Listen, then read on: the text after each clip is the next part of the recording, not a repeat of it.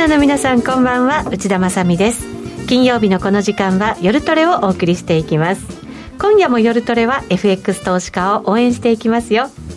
さあそれでは今日のメンバー紹介していきましょう。まずはゲストから国際テクニカルアナリスト福永博之さんです。こんばんは。よろしくお願いします。よろしくお願いします。そして小杉団長です。はいよろしくお願いします。よろしくお願いします、えー、今年新年1本目の夜トレ雇用統計と重なりまして、はい、ですね。はい、まあ例年そうかもしれませんけど。そうなんですよ。実は。そうですね。えっと前回の雇用統計もまあまあまあまあまあいい数字そうですね。出てだけれども、はい、今週発表された ADP、まあ、前哨戦とも言われますけれども予想外にマイナスだったということで、ね、そうなんですね、ね、だから今回のこの雇用統計もかなり注目されてるんじゃないかなって感じはしますよね。まあ、あの一部にですねあの、まあ、結構幅はあるんですよね。あの予想の予想ありますね、えー、でただ今回はあの一桁のあの万人5万人から7万人とかですね、あと、まあ、多くて15万人とか。15万人ね、はい、ですから、まあ、そうやって見ていくともう本当にあの前回が24万ぐらいですか？ですからそれからすると半分以下になるような、うん。はい、そんなイメージなんですよね。前回が24万5千人増加でした、はい、そうですね、ですから、あのー、まあ、本当にマイナスになるところだと、うん、まあ、為替市場の反応どうなるのかですね、やっぱり金利はずっと今、1%超えてきてますけど、アメリカの長期金利、ね、アメリカの長期金利ですね、はい、まあ、それがまたあの低下に向かうっていうことにもなりかねないので、うん、まあ、そういう意味でも、冒頭、あのまあ、本編始まる前にお話しました、あのまあ、円安、あるいはドルドル高。あるいはドルの買い戻しにつながるかどうかの、はい、まあ今日は重要なあの分岐点になるんじゃないかなというふうには思いますけどね。そうですね。なぜ今ドルがちょっとずつ買われ出しているのか、金利が上がってきているのか、そのあたりもこの後のコーナーでじっくり一つ一つ分析いただきたいと思います。はい、そして注目の雇用統計は本編が終わりました直後午後10時30分に発表されるということになりますので、ぜひ皆さんその相場がどのように動くのか、その時を待ちながらからいろんな分析福永さんと一緒にしていきたいと思います。お付き合いください、え、この番組は YouTube ライブでも同時配信しています。連動したチャットでご意見ご質問なども随時受け付けていますのでお寄せください。それでは今夜も夜トレ進めていきましょう。この番組は真面目に FXFX プライム by GMO の提供でお送りします。お聞きの放送はラジオ日経です。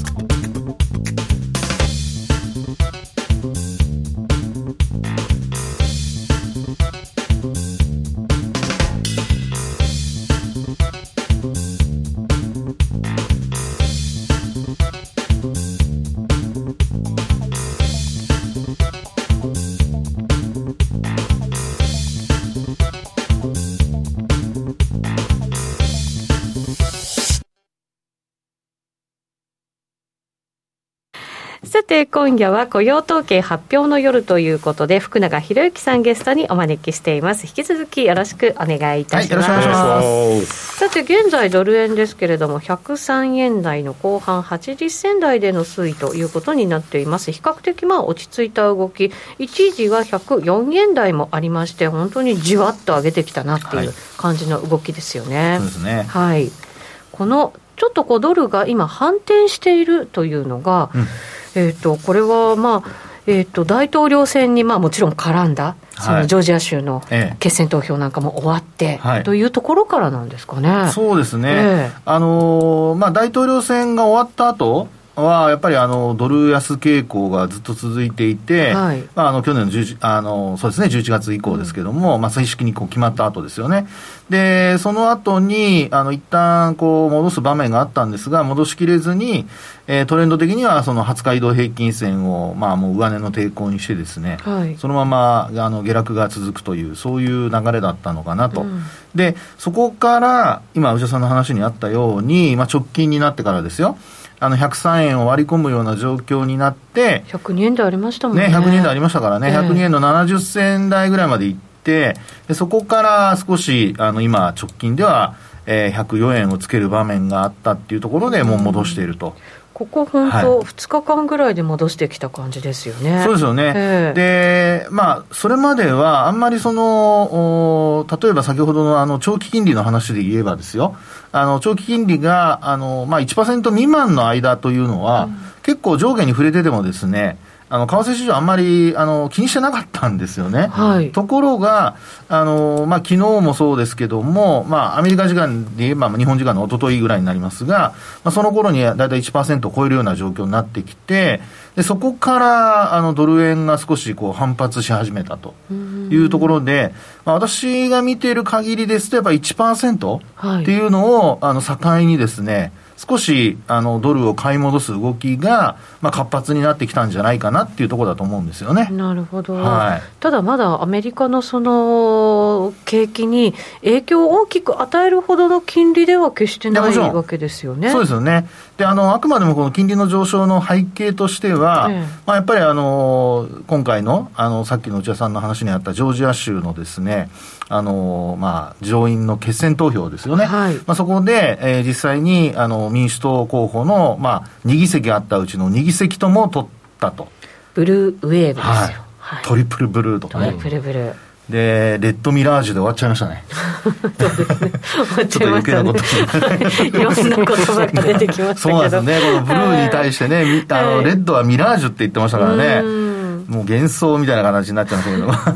でまさしく。まさしくなんですよね。でそのまああの民主党が取ったっていうことで、うん、まあ、上下両院、なおかつ大統領もっていうことから、まあ、内田さんの話にあったように、ブルーウェーブで、うん、であのまあ、当初、株式市場とかはですよ、あの大統領選挙の前は、あのブルーが、まあ、ブルーウェーブになると、増税だとか、はい、まあ、そっちの方のマイナスのことばかりをこう言って気にしてたんですけど、ちょっとねじれるぐらいがちょうどいいんだと。そうそう ね、ねじれるぐらいがちょうどいいっていう話だったんですが、はい、まあ、結果的にですね、全部その民主党が取って、えー、それで今度は逆にですよ、財政出動がしやすくなるとかっていう話に変わりました。まあ、大型のものも早期に決まるだろうと。そうです、そうです。はい。で、あの、もともと、えー、例えばこう、年末まで揉めていた、あの、給付金の、はい、予算とセットになってたあの法案ですけど、まあ、これで600ドルというのが決まって、で、一部、あの、まあ、伝わってきてるところによると、1月1日にはもう支払われてるとかですね。いや、なんかそれ本当なんですね。すごいですね。私も他からも聞きました、なんかその話。いや、ですからもう、まあね、先ほどのあの、えー、小杉さんのあの話のように、えー、もう2日からあの仕事が始まるっていうので、1日には出してるっていうね。すごいですよね。本当そうですよね。ことが早い。早い。ですから、そういうその600ドルって言ってた、あの決まったわけですけど、その前はあの2000ドルって言ってたわけですから、はい、ね、民主党そのものは2000ドルって言ってましたんで、うんえトランプ大統領も2000ドル支払えみたいなことを言ってましたけど、うんはい、まあ、結果的に600ドルで落ち着いたんですが、まあ、あのトリプルブルー、ブルーウェーブになったことで、はい、そうしたその財政出動が、まあ、期待できるようになったんじゃないかと。結果、はい、理由はもちろんいろいろあるんでしょうけど、はい、あのマーケットって、えええー、悪いニュースもいいと いいふうに捉える時もあれば。いやアメリカは特にそうですね。いいニュースを悪いふうに捉える時もあって、はい、それがまあなんかこの相場地合いっていう言い方しますけど、はいはいはい、そうなんじゃないのっていう感じですよね 結局ね。地合いそのまんまなんか、はい、なんか受け取ってますよね。いや本当そうですね、ですから本当に今はまあですから好試合っていうことだと思うんですけど、はい、まあ結果的にそのいい方にとってですねで一方でその金利がやっぱりあの債券が売られて、はい、であの景況感が良くなるとまでは言わないものですよ、目先はやっぱりちょっとあの債券売っておこうっていう動きになってきていると。うん。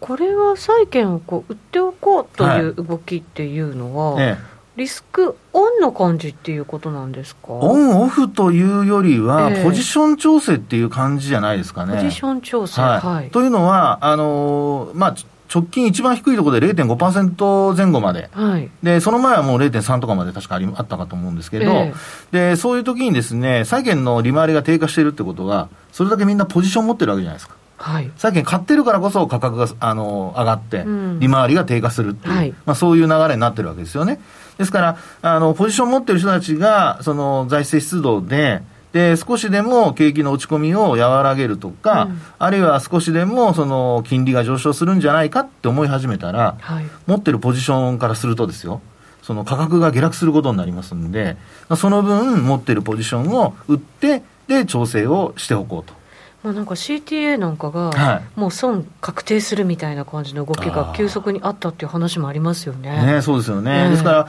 あの、大体もう、ドルをこうずっと売ってる人たちからすると、やっぱりあの金利は低金利のままで、はい、でもちろんあの F、F えー、っとそうですね、FOMC の、えー、12月のところでも、あの文言をちょっと付け足してですね、はい、でさらにあの、まあえー、雇用が著しく、まあ、良くなるまでみたいなね、相当数良くなるまでみたいな、そういう文言を付け足したんですけど、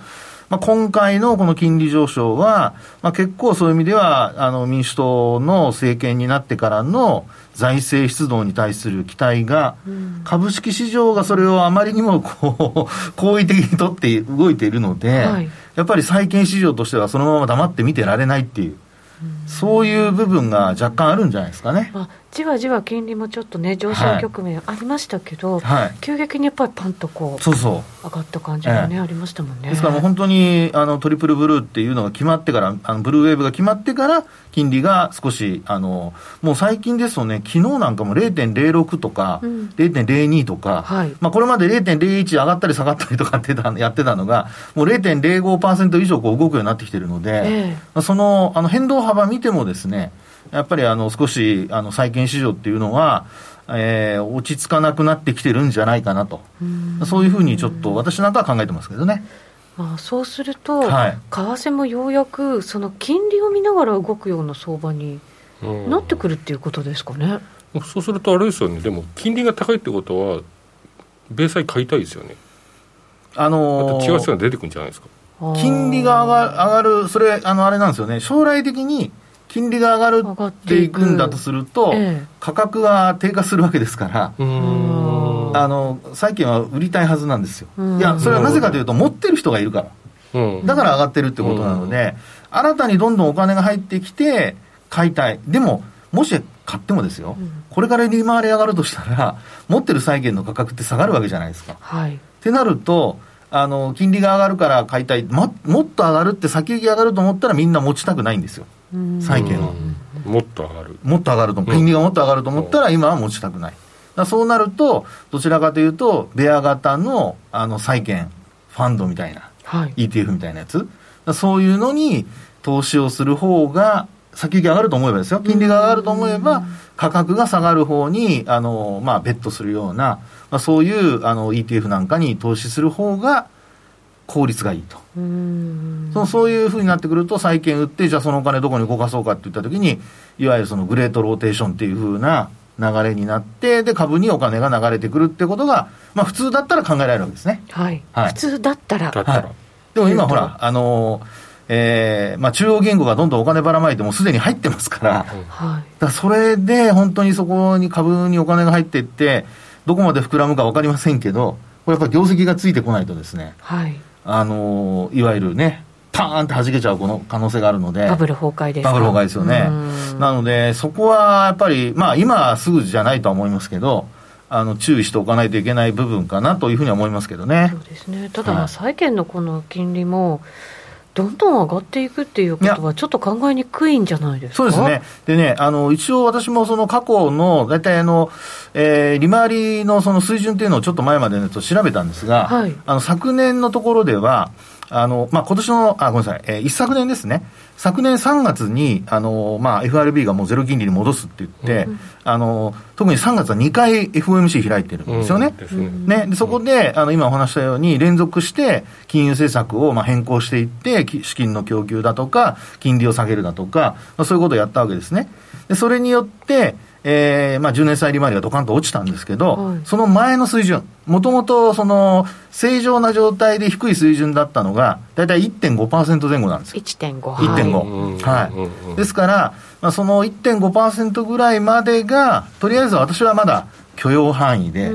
それをあの上昇して超えてくるようなことになると、結構ですね、あの為替はもちろんあのドル高になる可能性はあるんですけど、はい、株式市場は結構あのシビアな状況になるんじゃないかなと。それそこに達するまでにどれだけ株価が上がってるかにもよるんですけどね。えーまあ、為替なんかはそうすると、株にも影響を受けたりしますから、はい、もし株式市場が大荒れになった場合っていうのは、うん。はい、やっぱりリスクオフの方向に動くことも考えられる、まあ、そうですね。ますもんね、えーうん、そうなると、やっぱり円高方向に触れたりだとか、えー、まあ、あの最近ですと、まあまあ、小杉さんの方がもっとお詳しいかもしれませんけど、やっぱりあの去年の3月の頃、はい、あのまあ、要するにドルのあの、まあ、ポジションというか、ドルをとにかくもっときたいということで、ねね、あの3月期末にかけて買われたじゃないですか、はい、でやっぱりああいう状況は今はなくて。実際にはやっぱりみんなほとんどドルのあの調達っていうのは出来上がってる感じなので。いっぱいね、はい、供給してますし、そういう体制取ってますからね。はい、そうですよね。えー、なので、今回も年度末、3月末までに何かしらまあそういう動きになったとしてもですよ、ドルが買われない、要するにリスクオフになっても、ドルが買われない可能性がリスクオフになってもドルが買われない、はい、円だけ買われて。日銀がですからね 何やるかによって変わってくるかと思うんですけど、なんで今日のあの雇用統計がさっきお話したようになんで重要かっていうと、はいえ。ー、まあ、やっぱりあの今回のそのもし雇用の部分がマイナスだとすればですよ、まあ、あの例えば5万から17万でしたっけ？そのあの範囲に収まるような結果になったとしたらまあ後でグラフとかもご覧いただければと思いますけれども、あの雇用者の数っていうのはもう右肩下がりになってますからね。はい。はい。なので、その辺はやっぱりあのちょっと注意して見ておく必要があるかなと。ですからそうなると、あの FRB のスタンスは変わらないし、うん、1月も20日でしたっけね、あの確か FMC が2日間ね、ありますから。ね、その辺でもですね、あのまあ、金融政策変えない、あるいはその、えー、資金供給もっとやるなんて話が出てくれば、まあ、それこそやっぱりドルはあんまり変われないって話になりかねないですね。はい。まあ、そうですね、えーさあ今晩のその雇用統計を測る上でいろいろ景況感も考えていこうかなと思いますが、はい、福永さんもいろんなグラフを準備してくださいましたので、はい、それを見つつじゃあ順番に進めていきましょうか。そうですね。はい、はい。えー、まずは ISM 製造業景況指数のグラフご用意くださいました。はい、はいで、これごめんなさい、ちょっと直近の数字が入ってなくて申し訳ないです。12月の数字が入ってないんですけど。直近良かったんですよね。60超えてますね。60超えてね。はいなので、あの、右端のところはピクッと上に上がって、ピクッと上に行って、あの、60の線を超えてます。これと結構高値更新的な動きですよ。そうそうそうそうですよね。いや、本当そうなんですよ。えー、で、あのー、まあ、先ほどのその金利の話で考えると、まあ、直近なんで上がってきたかって考えれば、うん、やっぱりこの6月、あのー、1月の頭に発表された、この ISM の製造業が60を超えてるっていうところで、はい、まあ、これはやっぱり相当大きな、あの、インパクトになったんじゃないかなと。まあ、そういうふうには考えられると思いますけどね、はい、はい、もちろん景況感なのでね、ええ、あれですけど、それだけ景況感が今、良くなってる状況なんですね、ね。アメリカって。あのアメリカのこの ISM ってほら、あの日銀短観と結構似ている感じですけども、はいうん、あの経営者にこれ、アンケート取ってるやつなので、はい、ですから、まあ、経営者から見てですよ、あの全体をこう見渡したときに、ある程度良くなってるなっていう、そういう実感なんでしょうね。うまあ、そうですね、はいなんか前回のその、えー、雇用統計の中身見ると、やっぱり製造業であるとか、生産であるとかというところ、雇用もしっかりね、ええ、順調に伸びてるっていうところもありましたからね。そうなんですよね。はい。ですから、まあ、データが今回も、まあ、一応、製造業の方はいいと、うん、でまず60を超えてるっていうところもですね、これも、はい、あのえー、相当、まあ、債券持っている人たちにとっては、ちょっとやっぱり心配の種っていうところなんじゃないですかね。なるほど、はいそして非製造業ですけれども、はい、こちらは？こちらもごめんなさい、ちょっと最新のデータ入ってなくて申し訳ないんですが、はい、こちらはですね、こちらはというか、こちらも予想を上回りまして、うん、57.2。57.2ということは、前回をやや上回る形の数字が出てきたと。そうですね。はい。前回が55.9でしたので、あの11月がね、はい、そうですね。はい。ですから12月がまあ57.2ということで、まあ、こちらの方もやっぱりちょっと右肩上がりに変わってると。非製造業もそんな感じなんですね。ね。これがね、ですから、やっぱり、あの、コロナのですね、あの、収束なんてもう全然見えないような状況なのに、はい、で、なおかつ、あの、まあ、ニューヨークなんかでは一部こうロックダウンしたりだとか、まあ、そういうのが続いている中でですよ、はい、この ISM の非製造業、まあ、あのサービス業が比較的こう数値がいいと。で、50がなんといっても、あの、景況感の判断の分かれ目ですから、この50を上回ってですね、で、直近はちょっと低下していたものが、えー、12月、まあ、クリスマスとかあったからかどうか分かりませんけど、季節要因があるのかどうか分かりませんが、ちょっと右肩上がりに変わってきていると。ああそうかクリスマス商戦とかでちょっと良かったりすると、景況感は上がりやすかったりするかもしれませんね。そうですよね。まあ、その辺があの一部影響している可能性はありますけど、えー、ただまあそれでもあの水準的には、まあ、これ、グラフは2015年からありますけど、えー、直近のその、まあ、5年ちょっとの中でもですね、高い方ですからね。そうですね。はい。こんな状況の中で、まあ、ワクチンができてきたっていう、接種も始まったなんていうのもね、ええ、もしかしたらいい影響を与えてくれてるのかもしれませんけど。それもありますよね。ですから安心感っていうところで、まあ、アメリカの経営者の人たちは、楽観主義なんか。羨ましいですねいやいや日本のね経営者の方皆さん本当にもうなんかどっかの番組じゃないですけど石橋は大抵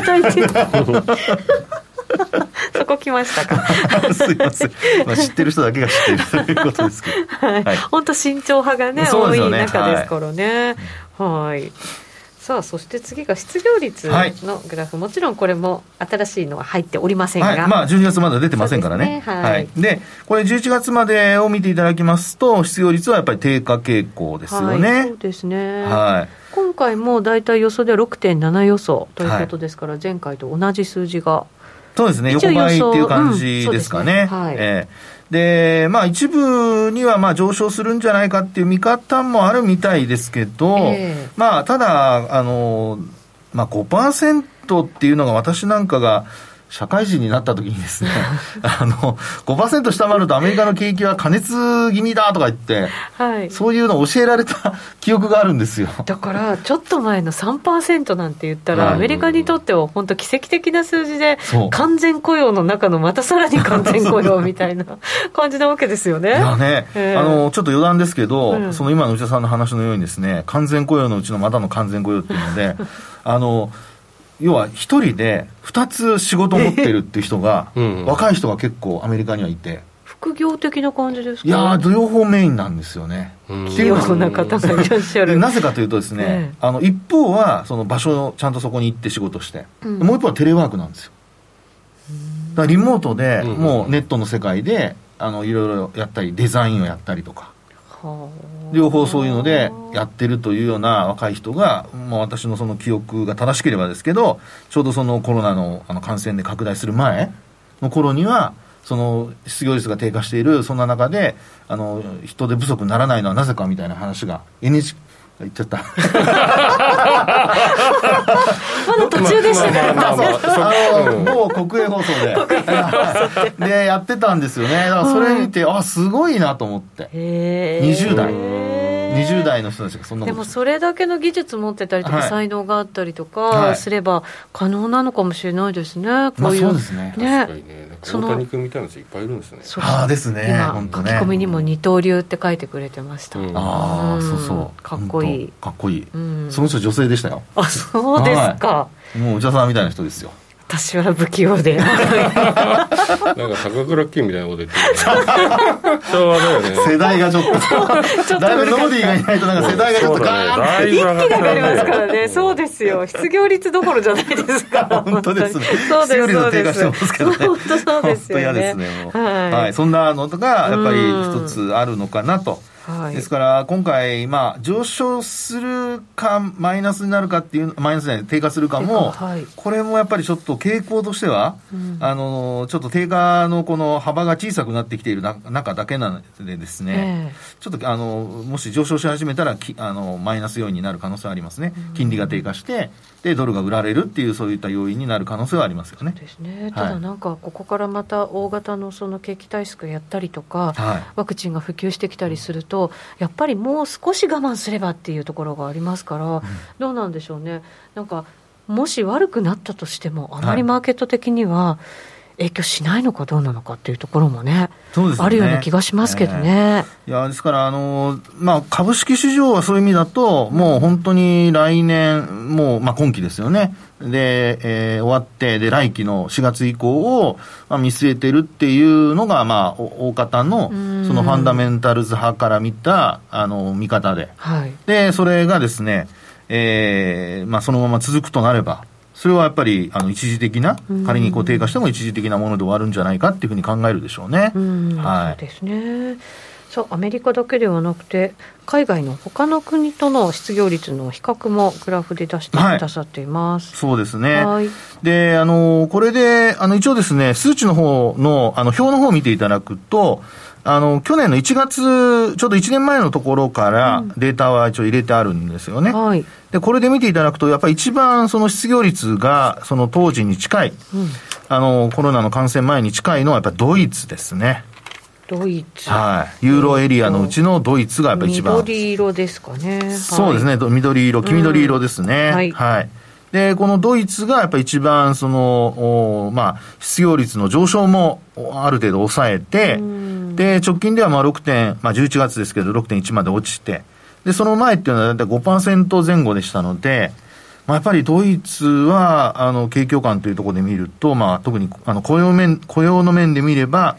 まあ、しっかりしていると。そうですね、ドイツはじめとして EU なんかはやっぱり雇用を守ろうとする政策でしたよね、今回のコロナの時は。確かに、はい、だからアメリカとはやっぱり全然違うなっていうのが、なんかね、明らかになりましたよね。ね本当そうですよね、えー、ですから、グラフ見ていただいたお分かりのように、失業率、アメリカだけが突出していましてですね。いや、すごい、軽快に動いたっていう感じがね。ね、まあね、あの、経営者からすればフレキシブルなその雇用が望ましいっていうところだと思うんですけど。そうですね。一旦は、その、はい、まあ、まあ、首を切るっていうのはあれですけど、言葉悪いですけど、はい、で、自分のところも身軽になって、それでまた再雇用していくっていう。はい。そうですよね、えー、だからやっぱり今のその非雇用者数の、まあ、農業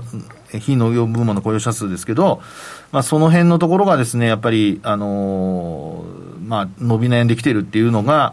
一時の、あのー、大幅な解雇から、あの、まあ、少しずつ雇用者がこう、えー、戻っていく中でですね、仕事に戻っていく中で、えー、伸び悩んできてるってところを見ると、これで見ると、あんまりヨーロッパと変わらないですよね、これね。そうなんですよ。一気にね、なんかこう、はい、跳ね上がりましたけど、一気にまた低くなってっていう。うんはい、ですから、これ見ると、あの、アメリカ、まあ、要はブレが大きいので、なんかすごく回復しているように見えるんですけど、えー、でも実際のこの、えー、コロナ前のところと比較すると、一番幅が大きいのがアメリカなんですよね。そうですね。はい、ですから、その差を見ると、あんまり改善してないんじゃないかというのが、まあ、あの、見方としてはできるんじゃないかと。世界ででも一番コロナウイルスの感染者数多いのはやっぱアメリカですしねはい、ね なかなか本当だったらですよ、はい、ここまで下がってきてるのだってすごいなって思っちゃうところですけどね。ね、本当そうですよね。ですから、まあ、あの、もともとのその水準が低かったっていうのはもちろんあるんでしょうけど、はい。はい。まあ、ただそれでもですね、やっぱり幅、もうその帰りが、あの、元に戻ってないまま広がったままっていうところを見るとですね、えー、少し、あの、まあ、ちょっと、今後、雇用が悪化、あるいは、あの、雇用の伸びが停滞とか、はい、そういう話になってくると、まあ、やっぱりドルは弱含む傾向が続くか、今からまあもう一回また弱含んでしまうのか、なんかそんなあのイメージですけどね。そうですね、緩和は引き続き行われるだろうというね、ねやっぱり期待感のもとにっていうことですよね。はい、そういうことになるんじゃないかなと、ちょっと心配しちゃいますね。はい、FRB はでも雇用がしっかり元に戻るまでね、ずっと低金利続けていくっていう。なんかこう確固たる意思を表明してますから。そうなんですよ、はい、ね。ですから資産の改例とかもねまたあのこのままえー、規模を縮小せずにずっとやっていくっていうことになってくれないと、逆にですよ、うん、みんなマーケットそういうの期待してますから。いや、そうなんですよね。えー、だから、変な話、じゃあ、こう回復経済がね、回復しないでずっと緩和続けてた方が、マーケットのためにいいのかっていう、なんかそういうところまでなんかね、思っちゃいますよね、なんかね。そうなると、今度はやっぱ出口戦略っていうのがですね、あの次の、まあ、課題になってくるので、はい、出口戦略っていう話が出てきたときには怖いですね。いやいずれ出口ってくるんでしょうけど、はい、でもこうここまでなんか大規模なものを始めてしまうといやーなんかそこまで行きつけるのかな生きてるうちにっていう 生きてる出口が見えない、ね、ああ確かにそうですね,、うん。ね。まあ、でも FRB は一応22年までっていう話ですからね、はい、まあ、そこはあのまああの低金利が続くでしょうし、あと2%超えても、一応はそのままね、あのえー、少し超えても、すぐには上げないって言ってますから、はい、それもやっぱり一応はあの、まあ、マーケットをどう考えるかですね。でも怖いですね、インフレが2%超えても、はい、上げないよ、そのままにしとくよっていうことであれば、はい、なんかマーケットってそういうところを読んで、痛いところついてくるじゃないですか、はい、だからなんか怖いなと思ったりします、攻められそうな気がする。株式市場で攻めるってことは、株価が上がるってことですよね。そうですけど、他がなんかね、あと景気とかもやっぱりね、どうなっちゃうのかなと思ったり、今やっぱりインフレになっていくと、やっぱりきつい場面も多いですもんね。給料が上がればいいんですけどね、はい、インフレになっても給料が上がらないと。うんまあ、ただですね、あの過去のあのどっかの大学の先生が書かれてましたけど、はい、あのインフレになってで、それで初めて給料が上がっていくんですって。企業収益も上がってくるから。上がってくるしで、あと生活できなくなるじゃないですか、はい、そうするとインフレになって、で、給料がその後ついてくると。だからインフレにならない中で給料だけ上げるってことは、過去ほとんどないらしいですよ。うん、はい、じゃあ、インフレがまず起こって。そうですそうですそうです。高度成長期なんかの時は、まあ、私もちっちゃかったですけど。でもこの2 3 0年ずっと下がってるじゃないですか。ねそうですよね。日本は特に。日本は特に、うん、で諸外国は上がってるじゃないですか。アメリカは特に。アメリカとか、ね、まあ、欧州そうですねヨーロッパそうですよね、はい、どこも上がってるから、はい、すごくなんか日本だけが負け組っていう感じで。本当に給料って上がるのかなってっていう、若い世代特に思ってる人は多いんじゃないですかね。きっとノーディー世代は、うん、まさに。給料が上がるってあるのっていう,、感じかもしれないですねもしかしたら、ね、インフレって何みたいな。確かにね。私たちがねやっぱり社会人スタートした時は上がっていって当たり前っていうねなんか、はい構造だったわけじゃないですか、はい、ベースアップがあり、そうですもうそんな言葉は今聞きませんけど。ベースアップ春闘とかってね。デアとかね。デアとかね。死後になっちゃってるそうもう本当そんな感じですよね。4月しか聞かませんもんね話ね。そうなんですよね、えー、なんでそんな話って 本当そうですね。はい。じゃあまあ一旦お知らせをさって、そしてまた福永さんにお話伺っていきたいと思います、はい約定力と低スプレッドで選ぶなら、最大50万5千円口座開設キャンペーン実施中の FX プライム by GMO。人気のハイスピード注文は、待ち時間なしの連続発注を実現。サクサクお取引いただけます。ポジション全決済、土点注文にも対応だから、スキャルピング取引やスキマトレードと相性抜群です。トレードも情報も、やっぱりプライムで、決まり。株式会社 FX プライムバイ GMO は関東財務局長金賞第259号の金融商品取引業者です。当社で取り扱う商品は価格の変動などにより投資額以上の損失が発生することがあります。取引開始にあたっては契約締結前交付書面を熟読ご理解いただいた上でご自身の判断にてお願いいたします。詳しくは契約締結前交付書面などをお読みください。お聞きの放送は、ラジオ日経です。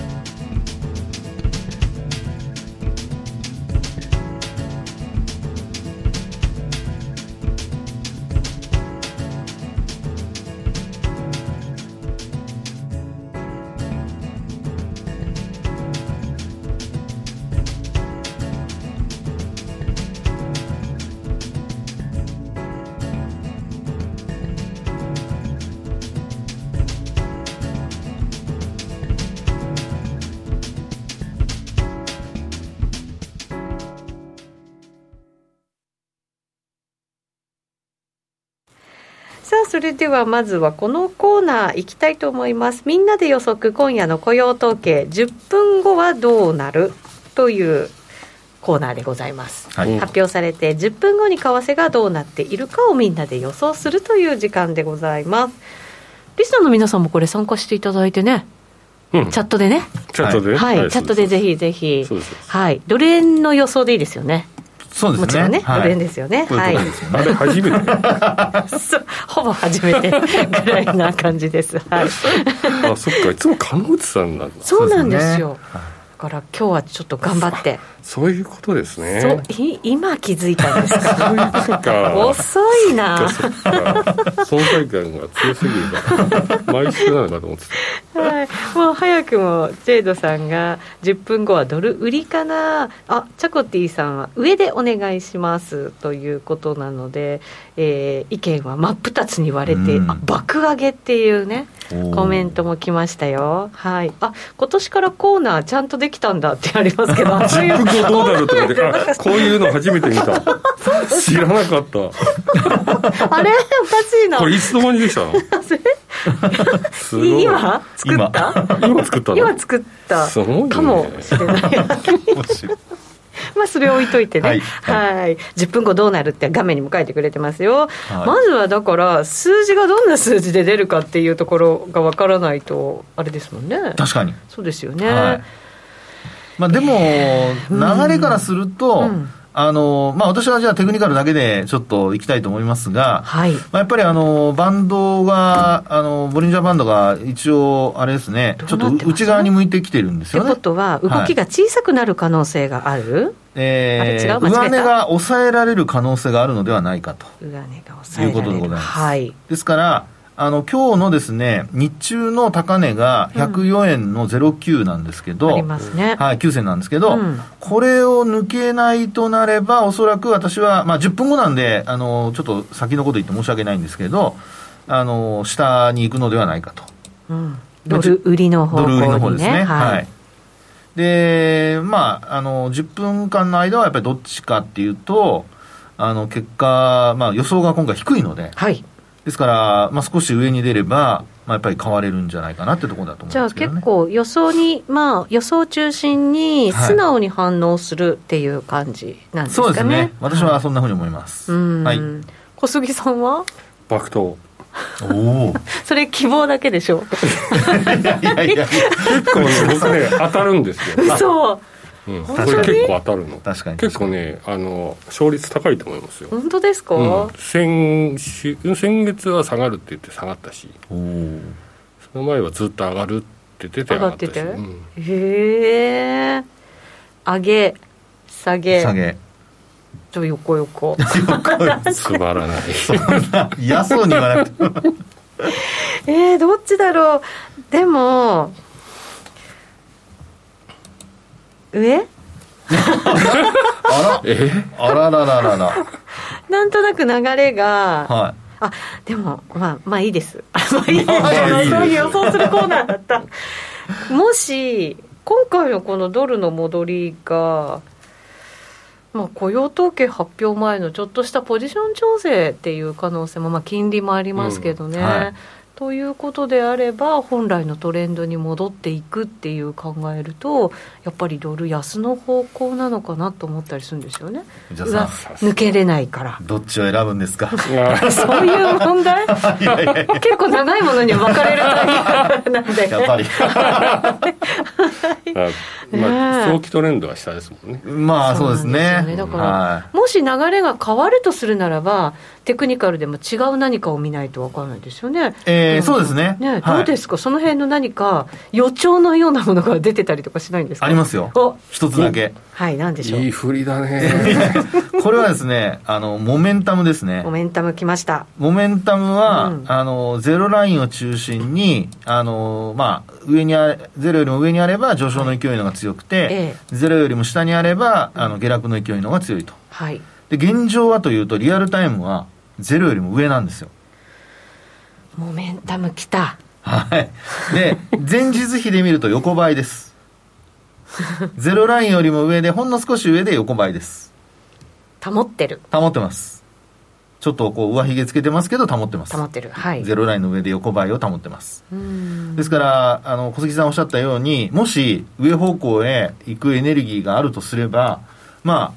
ああのモメンタムが急上昇か上に上がってでそのままあの持ちこたえるようであればボリンジャーバンドこう狭くなっているところをまあ言ってみれば抜けてくる。であとあの広がってくるっていうそういう流れになる可能性はありますね。なるほど、はい、ただ私はトレンドを今重視したと。はい。何ですか？じゃあ私は相場の転換点を重視するという ことにしましょうか。そうですね、はい、そうするとモメントが上がるようであれば。あのー、その役割分担役割分担ですねジェイドさんがうっちを鹿内さんはバランス取りに、え余り物を選んでたそうで。バランス取りに余り物選んでたってまたそんな、ね、そこまではないんじゃないですか。戦っちゃいけないんですかねここでね。そうかもしれないですね。えっとざっくり見ていると上っていう声の方が多いかなっていう感触ですね。行ってこいでトントンというのもありますけどね。ねはい。うん。あ、爆上げして元通りっていうのもありますね。傾向として雇用統計の時って一回落ちて上がるんだよね。はい、ああなるほど。上がって大体それ23時、えー、ロンフィクぐらいまでに高値つけて終わるみたいな。なるほど。うん、じゃあ福永さんは下。私は下ですね。はい、私と団長は上。団長だって僕は爆上げ爆上ですからね。強気。な相当強気です、はい、じゃあ私上げ。上げで。爆上げ、はい、ということではい、えー、皆さんの予想も入れておいてくださいね。答え発表答え合わせは10分後。10分後。発表から10分後。発表ということになります、はい、今のところドル円本当に本当に動かなくなっちゃって、うん、えー103円台の80銭台で、まあでもちょっと粘ってる感じですかね、88銭、89銭あたりで推移ということになっています。さあでは引き続き福永さんにお話伺っていきましょう、はい、えー、チャートどこまでいきましたかね。失業率海外と比べてアメリカのものがどうですかというところまでいきましたかね。はいそうですね。はい、はい、えー、そうするとアメリカの非農業部門雇用者数の変化はい、はい、この数字もグラフにしてくださってます。そうですね。はい、はいで、えっと、まあ、ゼロラインから、これもゼロラインですけど、これもゼロライン。はい、ゼロラインから下は、あの、もう失業率の、あの、失業者数の増加。で、上に行くと雇用者数の増加です。はい。はい。で、えー、もう本当にあの、えー、コロナウイルスの感染拡大した3月、4月ですかね。えー、これ見ていただくと、これ万人ですからね。2053万人もマイナスですよ。いやすごい衝撃的な数字でしたもんね、これ。そうですよね。私、はい、この時になんか、何かし番組かなんかやってて、数字を読み返したい、あれ、あ何回もなんか、桁数えた記憶がありますね。いや、それはわかります。はい。はい。こんなのなかったですからね。そうですよね。えー、で、あと、そこの翌月からは、まあ、そこからプラスに変わったと。で、これ見ると、ね、はい、マックスが480万人増なんですよね。で、えー、まあ、本当数百万人が結構続くのかなと思いきや、えー、っと、7月にはもう176万人、それから8月は137万人、で、あとはまあ60万が2か月続いて、11月は24万5千人と。なんとなくこれちょっと、はい、おぼつかなくなってきましたよ。まあね、2000万人がマイナス解雇されて、で、まあこれ合計したって1000万届かないぐらいですから、あの、こういう人はのあの戻ってきた人はですね。そうですね。えー、ですから、まあ失業率がその7%近いところにあるということからすれば、まあ大体その釣り合いは取れてるんでしょうけど、バランスは。ただ、あの、11月も40万人以上の雇用者数と見られていたにもかかわらず、まあ、あの、半分まではいきませんでしたが、あの、24万5千人ということでですね、はい、えー、まあ予想を大幅に下回ったと。で、今回も、まあ先ほどの話のように、まあ5万から、まあ17万とか、まあ幅はあるものをですね、低い方に近づくのか、あの上の方に近づくのか、それによって、えー、というところなんですけど、まあ、この傾向を見てるとですね、12月は、あの、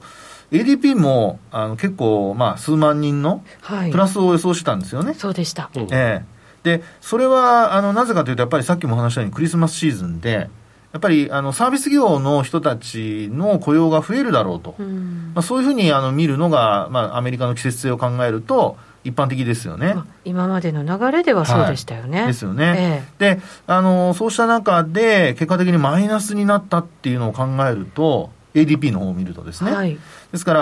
まあ、ちょっとアメリカのそのこの非農業者部門の雇用者数も、ひょっとしたらマイナスになるかも。うん。ね覚悟しておかないと。ですね。うん、ということで私はマイナスです。なるほど。しつこいようです。マイナス予想からのマイナス予想で。はい。下げ予想ですね。はい。まあそれで緩和が続くよとなればまたドル安方向で動くのはまあ致し方ないかなっていう感じもねまあそうですねありますもんね、えー、ですから、うん、やっぱ流れを変えるのにそのパターンとしてですね何パターンかやっぱテクニカルで見てるとあるんですけど、はい、あのよく言われるそのスパイクボトムとかえっ、ー、とこう尖ったやつですね。そうそうあと V, 下に尖った V 字ボトムとか、はい、スパイクボトムとかって言うんですけど。一瞬でバンバン。そうですそうですそうです、はい。あの落ちてすぐ戻すっていうやつ、うん、まあ、そういうのもあればあのじわじわこう時間をかけていわゆるその日柄調整で水準切り下げていって戻すパターンとであの今回の例えばあの日本株の動きを、まあ、あのご覧になれる方はあの昨年の1月から見ていただくといいんですけど3月に落ちてから1万6000円台まで落ちてから、すごい長い時間かけて戻してるじゃないですか。はい、で戻った後は急上昇ですよね。今回そうですね、えー、11月、12月の見ていただいて分かると思うんですけど、はい、ですから、あのー、まあ、今回のそのドル円の動きがそれに当てはまるかどうか分かりませんけど、今、これまだ水準全然戻ってないところなので、えーまあ、流れとしては、やっぱりあの時間をかけて戻すとしても、戻していくんじゃないかなと、うそういうふうにあのちょっとあの考えたりしますけどね。急激ではなく、はい、じわじわと。じわじわと。うんまあ、今日の数字がすごく良ければまた別でしょうけど。いやそうですね。はい、はい、まあそうですね。まずは10時半のその数字発表を待ちたいところでございます。はい、えー、ノンホル気分さんがゲストが外すのを見るのは忍びない。久しぶりに雇用統計になんか注目。ああそうですね。ああ確かに。レート的にもね。はいはいはい。そうですね。動きがね変わってきてますもんね、うん、冒頭でね船さんこれがね転換になるかもしれないって話なんでね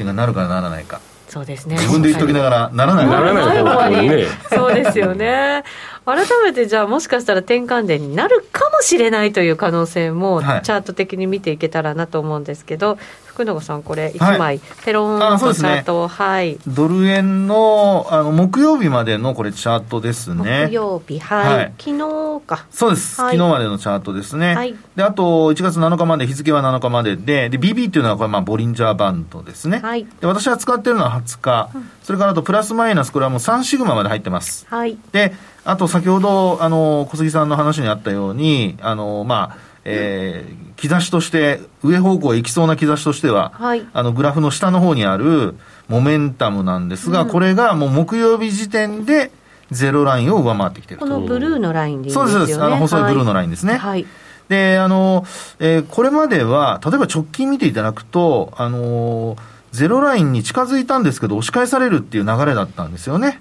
ちょっと超えたとしても、はい、超えていられ続けない。なんかなんかアナウンサーの方と思えない。複雑な言い回しを。超えてい続けられない。いや維持できないでいいんじゃないですか。なんかかまいたちの漫才みたいなねなんか内田さん今日はなんか最初のつかみといいなんか今日高等な技を使ってきますね、うん、高等すぎる。そしてわけが分からなくなってるっていう。迷路に迷い込んだ気がありますけど。迷路の私たちまで迷い込ませないでくださいそうですよね。煙に巻かれる感じがありますね。もうやめてください本当に。もうついていけない。維持できない。そう維持できない,、はい、ゼロラインを上回っても維持できない、はい、はい、でそうなってたんですが先ほども話したようにリアルタイムでは2日続けてゼロライン上回ってるわけですよ、はい、横ばいですから、リアルタイムではね、はい、そう考えるとあの先ほど話した大きな流れは下向きなんですけどあの予兆としてその上に上がる可能性があるという一つの予兆として考えられるのはこのモメンタムの上昇。これ、モメンタムも使っていいのかどうか分かりませんけど、はい、値動きと比べると、逆行現象というか、あははは。これ、あんま関係ない。えこれは関係ないですね。なんだ。あのこれだって下降トレンドの中で直近があの上回ってきてるだけなので、切り上げてるじゃないですか、モメンタムの方は、だめ使っちゃう。ごめんなさい、そういう意味では、うん、あのこれはですね、いわゆるその逆行現象の中でも、あのコンバージェンスって言われるやつですね。はい。コンバージェンス。そうそうそう、はい、それですね。ごめんなさい、うん、それ私気づかなくて申し訳ない。合ってます合ってます。はいあれダイバージェンス。ダイバージェンスは上昇の時の逆行現象。逆行現象でコンバージェンスは下降している時の安値更新中の逆行現象。あ切り上げている。そうなんだはい。ですから MacD ってダイバージェンスコンバージェンスっていうその2つをなるほど。MacD のあれ、うん、あのイニシャル取ってるんですね。逆行イコールダイバージェンスかと思ってああのね、一つある本には、例えば強気のダイバージェンスとか弱気のダイバージェンスとか書いてあったりするんですよ。で、そのダイバージェンスをあの一括りにしてる本もあるんですけど、あの基本的にはあのちゃんと言葉使い分けて、あのコンバージェンスが下方向のあの逆行現象で、ダイバージェンスが上の方向の、えー、逆行現象。さすが初めて聞いた、ね、そうすると、コンバージェンスはいコンバージェンですよ、はい、発生してます。してます。どうですか？おっしゃる通りです。国際テクニカルアナリスト。いやいやなのでですね、えここであのさっきの話からするとトレンドはまだ下向きなんですけどモメンタムとそれから今の逆行現象2つが今起こってるわけですよね、はい、でそこから小杉さんのおっしゃった爆投がもし起こるとすればトレンド転換のためのまあ言ってみればその条件が揃うわけですよなるほど。あとは価格さえ維持できれば爆投してもほら戻ってきちゃったら終わりなんで、価格さえ維持できれば、はい、そのまままあドル安方向へ行くかあドル高方向へ向かう可能性はあると。うん。面白いですねこれ。今日はなんか非常に面白い推理が、はい、本当そうですね、ね、相場の読み方でございますね今日は。そうですね。はい。これは面白い瞬間を見ることができそうですよ、すね、我々は。ですね。はい。何もなかったですシーンとして横ばいだったですちょっと嫌ですけどね。いやいや本当に。なんかね、あの私があの外してた瞬間にこう画面から消えるとかっていうのだけはやめてほしいですね。なんかあれじゃないですけど。パッと消えちゃったりなんかして嫌です、ね、そうするとでもこのドル円に関してドル買いのもし動きになったとするならば、はい、今までユーロが買われてドルが売られてとか、はい、5ドルが買われてで米ドルが売られるみたいな、はい、そういう動きもありましたけど、その辺が変化していく可能性ももちろんあるわけですかね。そうですね、ねあのー、今のところ、ユーロドルなんかのチャート、ごめんなさい、これちょっと用意してなかったんですけど、あのー、これはまた上昇トレンドの中なんですよね。まだそうなんですね。はいユーロの方がやっぱり強いです。うん、で、どちらかというと、あの今、あのえー、ドル円で見ていただいたような、そのトレンドが変わるようなところまで戻してるんじゃなくて、はい、ユーロドルで見ると、例えばですけど、移動平均線、あのの、まあ、例えば5日とか25とか75とか使った場合、25のあの上にありますから、うん、まあ、そういう意味ではまだまだ全然おしめぐらいの、株でいうところのおしめぐらいのそんなイメージですね。強いんですね引き続き。はい。ユーロは結構しっかりしてますね。はいこのユーロがなんかずっと買われているっていうのも、なんとなく不思議もあるんですけどね、もちろん。ん確かにね、まあ、でも、あの一つやっぱりブレグジットがうまいこと、とりあえずは土壇場で決まったりだとか、やっぱこれもショートポジション持ってる人がまだまだいるんじゃないかなっていう気がしますけどね。ポジションの偏りって結構影響してるかもしれないですね。はい、時給は結構あるんじゃないですかね、影響してるんじゃないですかね。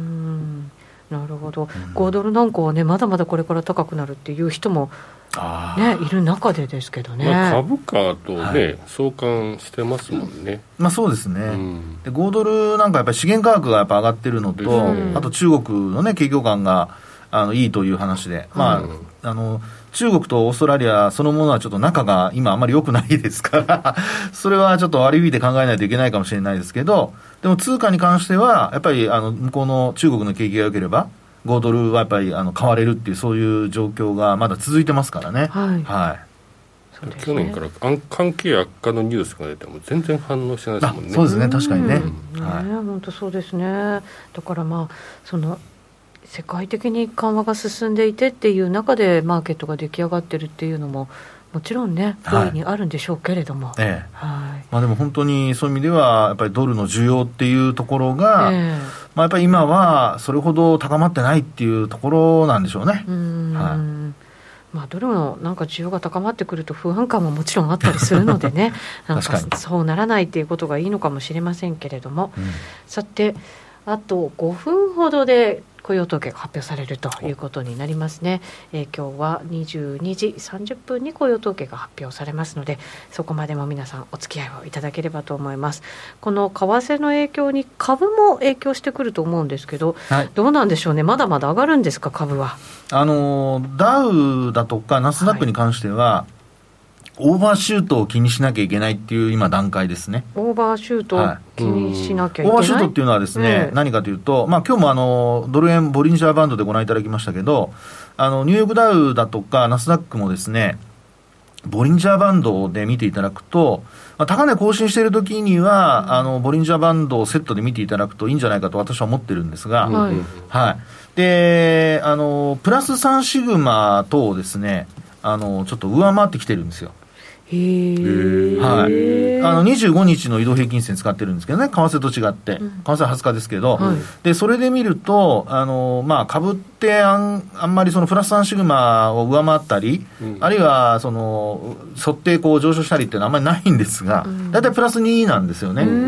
の沿って上昇しても。じゃ結構行き過ぎてる感じなんですか？はい、ですから、それがあの続くのか、あるいは止まるのか。それがすごく重要な話になってくるので、はい、あの株の方もあのプラス3シグマ上、あるいはあのプラス2でもいいんですけど、その上を維持して終えるようであれば、まだやっぱり上昇トレンドは続くと。はい、ただ一方で、ドカーンと上がって押し返されて終わるっていう流れになると、でプラス2をあの下回るとか。まあ、来週以降とかね、はい、今日だけじゃなくて、そうなってくると、ちょっとやっぱり今お話したオーバーシュートの、えーまあ、オーバーシュートになったということになるので、その場合にはやっぱり注意が必要ですよね、はい、日本株もそこまでいってるんですか？日本株もいってます。いってる。はい。もう今日の上昇で、プラス3シグマを上回ってまいりました。はあ、そうすると、もしかしたら行き過ぎを一旦は気にしなきゃいけない水準に来たかもしれない。あのー上昇が続いてる間はね、怖がる必要はないんですけど、はい、止まったところが一番危ないので、うんうん、押し目だと思って買う人いるじゃないですか、はい、それが一番あの危ないので注意した方がいいです。そこで買っちゃうと、もしかしたら切らされる可能性が出てくるよ、はい、あとは、ね、なかなか利益が乗らなくて、もたもたもたもたしちゃう可能性が出てくるよっていうことですかね。はい、そういうことになりますね。なるほど、そういう水準に来ているということですね。はいさて雇用統計先ほどもお伝えした通り10時30分に発表されます。予想としては、えー、失業率は前回と同じ6.7%予想。そして非農業部門雇用者数に関しましては低いところだと5万人増高いところだと15万人増というまあこれまでに比べるとちょっと低い予想が出ているということですね、ADP は残念ながらマイナスに転じたという数字発表されておりましたのでこの辺り注目ということになります。この後一緒に皆さんと、えー、その数字を確認していただきたいといきたいと思っています。ラジオの前の皆さんとはそろそろお別れとなります。この番組は真面目に FXFX プライム by GMO の提供でお送りしました。この後は雇用統計発表後、えー、YouTube ライブでの配信延長戦詳しくお伝えしていきます。